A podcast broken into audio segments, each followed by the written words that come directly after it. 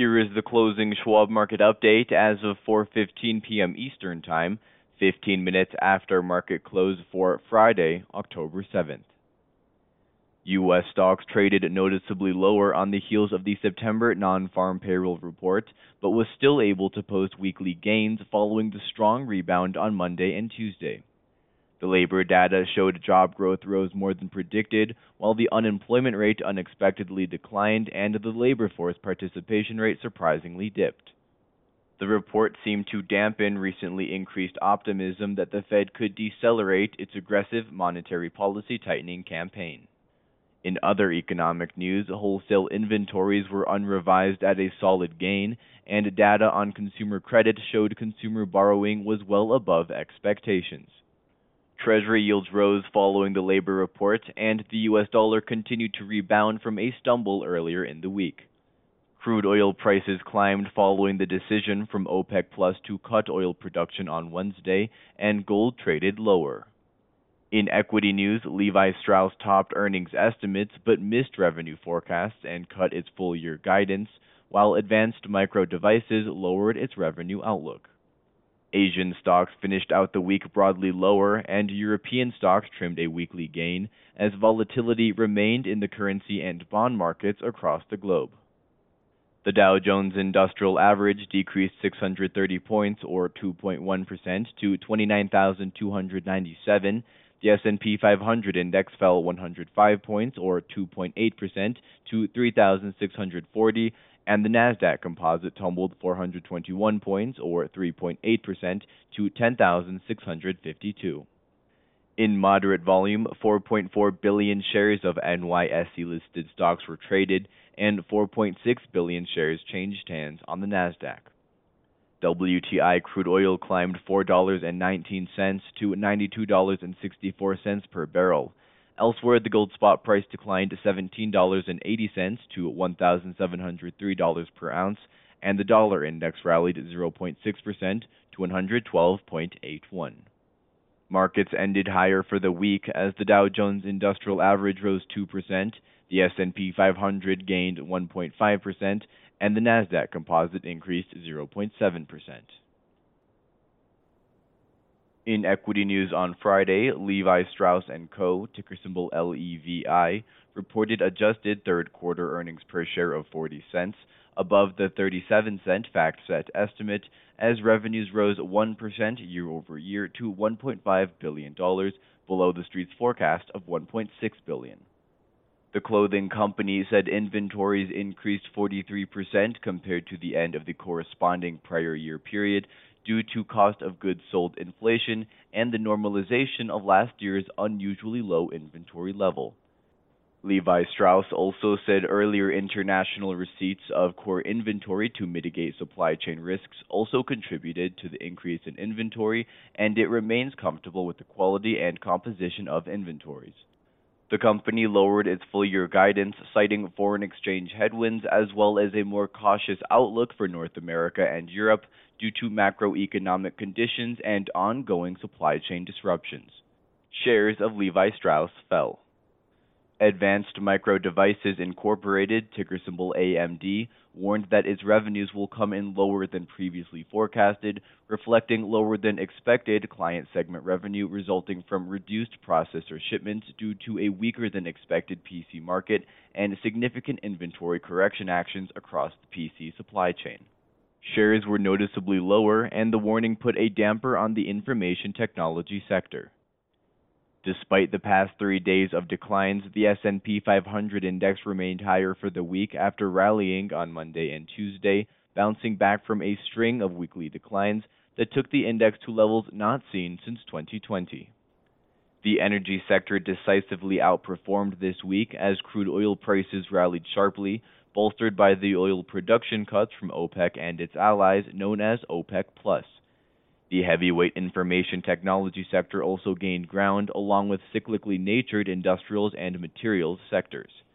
Financial conditions continued to tighten, with Treasury yields moving higher and the yield curve steepening, while the U S dollar rebounded from an early week drop. As such, real estate issues fell and utilities saw pressure. The markets continue to grapple with whether the current environment will allow the Fed to ease off the monetary policy tightening accelerator, but data regarding the employment front and FedSpeak seem to dampen the optimism. Moreover, persisting inflation pressures that have forced the Fed to aggressively tighten monetary policy preserved concerns about the economy as discussed in the article titled "Stock Market Volatility: Recession Worries Flare." Meanwhile, the market's geared up for the start of the third quarter earnings season next week, and Schwab's chief investment strategist Liz Ann Sonders discusses in her article titled "Earnings: Trampled Underfoot" how the bear market has been driven by multiple compression, making valuations look relatively compelling, but expected weakness in earnings may limit the upside potential for stocks. You can follow Liz Ann on Twitter at Liz Ann Sonders. Read all our market commentary on our Insights and Education page, and you can follow us on Twitter at Schwab Research. In economic news on Friday, non-farm payrolls rose by two hundred sixty-three thousand jobs month-over-month in September, compared to the Bloomberg consensus estimate of a two hundred fifty-five thousand rise, while August's figure was unadjusted at an increase of three hundred fifteen thousand. Excluding government hiring and firing, private sector payrolls advanced by two hundred eighty-eight thousand versus the forecasted rise of two hundred seventy-five thousand, after increasing by two hundred seventy-five thousand, revised down from the preliminarily reported three hundred eight thousand gain in August.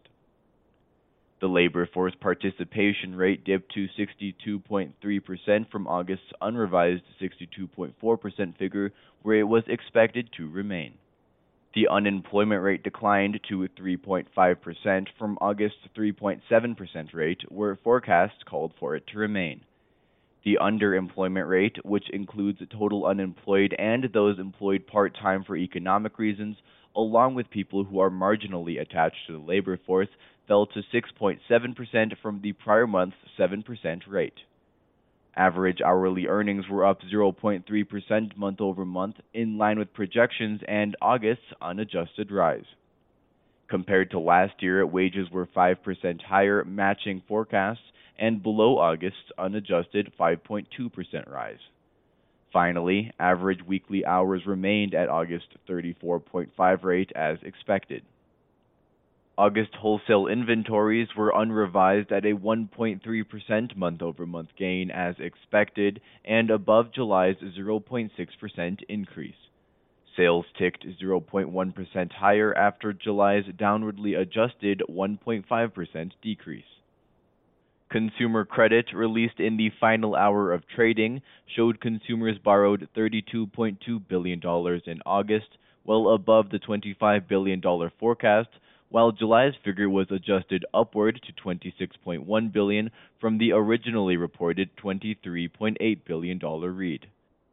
Non-revolving debt, which includes student loans and loans for vehicles and mobile homes, expanded by fifteen point one billion dollars, a five point one percent increase year-over-year, while revolving debt, which includes credit cards, gained seventeen point two billion dollars, an eighteen point one percent year-over-year rise. Treasury yields advanced following the labor report, with the yield on the two-year note rising eight basis points to four point three two percent, the yield on the ten-year note gaining seven basis points to three point eight nine percent, and the thirty-year bond rate increasing five basis points to three point eight four percent. Bond yields and the U S dollar have been bolstered as of late by the Fed's aggressive monetary policy actions, as discussed by Schwab's chief fixed income strategist Kathy Jones in her article titled "With Inflation Offsides, the Fed Keeps Hiking." The Fed has hiked rates by seventy-five basis points for three straight meetings, downgraded economic growth forecasts, and increased the unemployment rate outlook as inflation remains the central bank's primary concern. You can follow Kathy on Twitter at Kathy Jones. Schwab's Liz Ann Sonders discusses the impact of the greenback's recent rise in her latest article titled "Ripples from Surging Dollar," discussing how while a spike in global market volatility has prompted some investors to think a Fed response is imminent, we caution against thinking that intervention is a bullish development. Looking ahead to next week, along with the start of the third quarter earnings season, the economic calendar will also offer some key data points that could shape market action. The development of the September inflation picture courtesy of the Producer Price Index, or P P I, Consumer Price Index, or C P I, and the Import Price Index is likely to carry the most weight given the current environment and as the markets try to determine how aggressive the Fed will remain. The all-important U S consumer will also be in focus, as we will get the release of September retail sales and the preliminary October University of Michigan Consumer Sentiment Index. Other reports due out next week that deserve a mention include the N F I B Small Business Optimism Index, business inventories, and initial jobless claims for the week ended October eighth. Fed speak will also continue to pour in, and the central bank will release the minutes from its September monetary policy meeting, which could garner scrutiny. In international news on Friday, stocks in Europe traded lower, with the markets pairing a weekly gain as volatility in the currency and bond markets remained, the energy crisis in the region continued to fester, and the global monetary policy environment remained tight. Today's stronger-than-expected U S September labor data was digested and appeared to dampen hopes that the pace of monetary policy tightening by the Fed could ease. The prospect of a potential deceleration in monetary policy tightening seemed to help the week's advance after last week the Bank of England announced that it will buy long-term bonds, and this week Australia raised rates by a smaller amount than expected. Crude oil prices moved higher after this week's decision from OPEC Plus to cut oil production by two million barrels per day. In economic news, German retail sales declined more than expected for August, and Germany's import prices jumped more than expected. The British pound and the euro traded lower versus the U S dollar, which rebounded for a second straight session, while bond yields in the eurozone and the U K traded noticeably higher. The worrisome inflation picture is being exacerbated by an ensuing energy crisis in the region due to the ongoing war in Ukraine. Schwab's chief global investment strategist Jeffrey Kleintop, C F A, notes in his latest article titled "What's Next? Good, Bad, and Ugly" that the persistence of global inflation could determine which of the three paths central banks may follow and which market qualities investors might consider for their portfolios. You can follow Jeff on Twitter at Jeffrey Kleintop.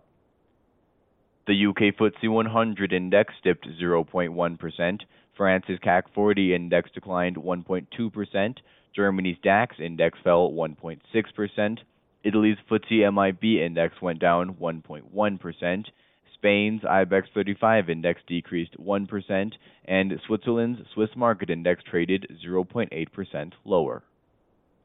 Stocks in Asia finished broadly lower as the global markets continue to monitor the volatility in the currency and bond markets, with the U S dollar rebounding sharply for a second straight session and world bond yields continuing to climb.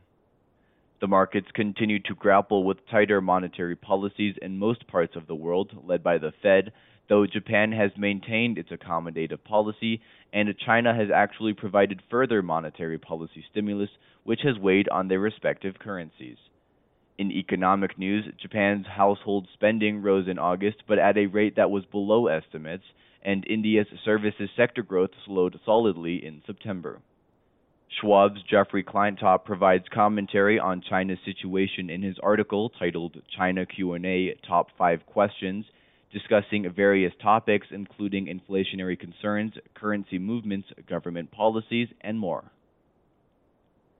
Japan's Nikkei two twenty-five index decreased zero point seven percent, with the yen remaining soft versus the U S dollar, continuing to sit near multi-decade lows versus the greenback given the divergence of monetary policies. Australia's S and P A S X two hundred index declined zero point eight percent, and South Korea's Kospi index traded zero point two percent lower. The Hong Kong Hang Seng index fell one point five percent, continuing to give back the sharp jump seen on Wednesday, and India's S and P B S E Sensex thirty index dipped zero point one percent. Volume remained lighter than usual as markets in mainland China remained closed for the Golden Week holiday. Next week's international economic calendar is set to deliver some key reports that could move the markets, headlined by a fully loaded docket out of China, which will bring the releases of lending statistics, P P I and C P I, and a trade balance, along with its decision on one-year medium-term lending facility rate. India will report industrial production, C P I, wholesale prices, and trade balance. Japan will release its core machine orders report, which will be accompanied by its machine tool orders release and P P I. In the Eurozone, investor confidence data will be reported along with industrial production and the trade balance. Finally, the U K will announce reports on G D P, industrial and manufacturing production, trade balance, and employment change. That concludes the closing Schwab Market Update as of four fifteen p m Eastern Time, fifteen minutes after market close for Friday, October seventh.